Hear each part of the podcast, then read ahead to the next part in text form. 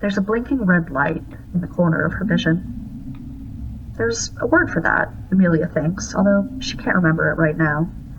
Like when you play too much Tetris and the blocks keep moving even after you've closed your eyes. She tells herself the blinking ghost light has been there since she recorded her latest vlog this morning, but she knows that's not true. No, it only appeared once she'd stepped past her door, a blinking reminder that when outside of her apartment there are eyes that watch and people that see, and the world is so big and there's no way to control everything. The lighting casts shadows she can't shake.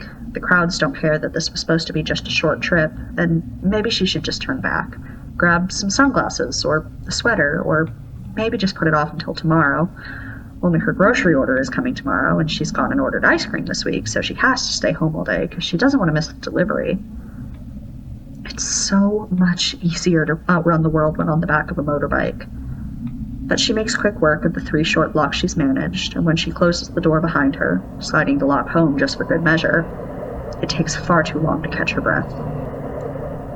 The red light is gone, though, and, no longer live, Amelia lets her on camera face fade away until it's just her.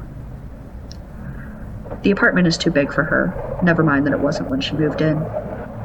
Absence is funny like that. The red light is blinking faster today. Maybe it's the rain, which soaks through her sweater within minutes of leaving the apartment building. The light down the block turns red right as she's about to step off the curb. The red hand flashes at her, annoyingly out of sync with the one her mind has gone and made up. It's a sign, Amelia thinks, as she turns back around. She probably should have grabbed her umbrella before she left, anyway.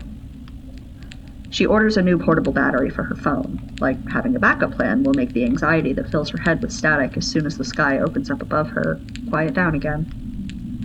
A helmet might have worked. The weight, a comfort, and a wall in one, and with the visor down, no one can see her. She can take in the world without the world taking her in in return. A helmet means she can be someone else for a little while, like a superhero, like a girl with her arms wrapped around a partner while the bike roars beneath them both. Amelia should have known she'd never be able to keep up with Noah. Should have known that even the most dedicated of mechanics have to know when something is too broken to waste time on. The red light blinks faster as she adds a grocery order to the list of things that will get delivered tomorrow. She can't leave the apartment tomorrow anyway. She doesn't want to miss the battery's arrival. So she might as well stock up on some things. This way, she doesn't have to carry anything back to the apartment either. It's the sensible thing to do leaves her more time to edit, to work on her next few video concepts. Never mind that she's got at least six videos edited and ready to post. With the weather lately, as it is, with her social calendar lately, as it is, she's had time to spare. It's good, Amelia tells herself as she reorganizes her vanity, letting the camera catch B roll of her, but not bothering to plug in her mic. It's prioritizing her channel, her job, if she wants people to take her seriously as a content creator, then she needs to take it seriously herself. She outlines three more videos a continuation of her vintage looks, a review of a few different makeup removers, and a kind of offbeat idea that's still mostly vague, but has something to do with flower languages and working with some real petals. That'll be fun to color match, she thinks. It might take her longer than her usual videos, but that's okay. She sets up a grocery delivery once a week, with options to add things if she's feeling anything special. She tells herself this is part of taking her job seriously. In her tiny little apartment, there's no one there to call her on it. When the alarms come, she almost accepts them. It's not that large a jump for her recording light to start screaming in tandem with its flashing. But it's not just in her head, not another excuse to stay inside. It's a thousand notifications, a thousand people she sort of knows, throwing out a few last desperate messages as the storm rolls over them. Amelia picks up her phone, thinking she might as well respond to some of them, but it's hard to concentrate over the thunder and the screaming, and the messages all blend together, uniform in their generic sentiments. She doesn't really know these people, others she met online, people in her industry. She knows what foundation they use, but not what their favorite food is. There's nothing from Noah. She was never a great texter, tended to stay offline most of the time. It was one of the things that Amelia had been, is, still is, dazzled by, How Noah didn't need to throw up any filters or barriers between her and the world around her. Such a contrast with Amelia, who sometimes takes a selfie just so that she can shrink her world into a familiar frame. The rolling thunder sounds like a well loved motorcycle's engine. Amelia sits by her window and watches the rain wash everything and everyone away. The sky is falling, really falling this time, but there's not one ounce of her inclined to I told you so's, because she was supposed to be wrong about a lot of things, but this was one of the big ones. The cloud cover feels closer than it did the day before. For a moment, Amelia is possessed with the urge to run down the steps, to stand in the rain and wind, no umbrella or jacket or even a hat. With the power flickering, there's no one to see her. With the mist and the clouds all painted with the same shade, there's no sky to fall on her, just the rare chance to touch the ceiling of the world, jump in puddles she could disappear into and jump out with just as much vigor.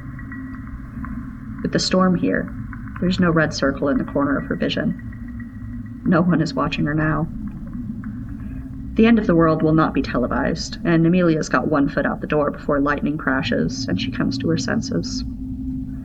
The anxiety isn't gone, it's just more real now. No umbrella or proper boots will be enough to save her if this really is something approaching apocalyptic. So Amelia sits and waits and watches it all from her window. The blogger gets to be the watcher, not the watched, and the recording light is back, but for once the camera isn't pointed at her. She needs something to do with her hands, though, so the camera comes out, battery holding out for this much at least. Amelia spends the end of the world talking herself through an avant garde look, all static and cracked screens. Maybe it's a waste of resources, but her building is swaying in time with the rushing wind, and if this is the end, at least she's putting on a face she's proud of. It's what had started the whole vlogging thing before being able to control the angles that people see her from, learning how to edit out the moments when her hands shake and her voice trembles. By the light of candles and lightning, she paints a new Amelia. One who might give in to that impulse to run outside, once it's safe enough to do so. One who could be confident at every angle. Her camera dies halfway through the look, but that's alright. Maybe it's better that this look is just for her.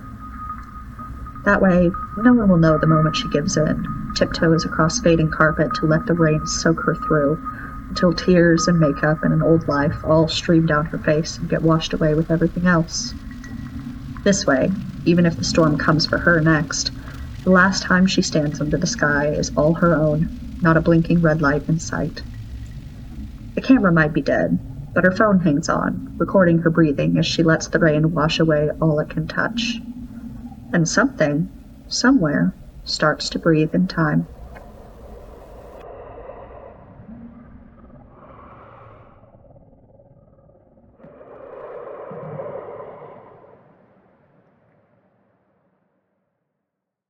You've been listening to Faces in the Recording Are Closer Than They Appear, a Crossing Wires flash, featuring Lizzie Apel as Amelia, the blogger. Direction by Lexi Berry, sound design by Jack Strudwick, and writing by Ziggy Schutz. Thanks for listening. Be kind out there, survivors, and don't be afraid to reach out and find us in the static.